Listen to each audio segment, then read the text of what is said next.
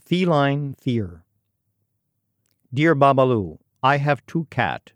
One small cat named Ginger. Other cat named Gingus weigh 95 pound. Gingus mean. I not think Ginger live long. I love both cat. I afraid Gingus. What I do? Signed, Man with Two Cat.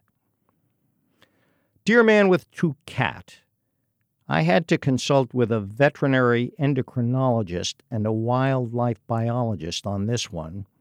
The consultations cost me $600, and I think it only fair that you repay me. Anyway, the consensus was that Genghis, though technically a type of cat, is not a house cat, and that it may not only be Ginger whose days are numbered.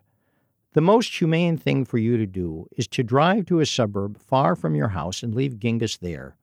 You and Ginger will be happier in the long run, and Genghis will be able to hunt and get some exercise.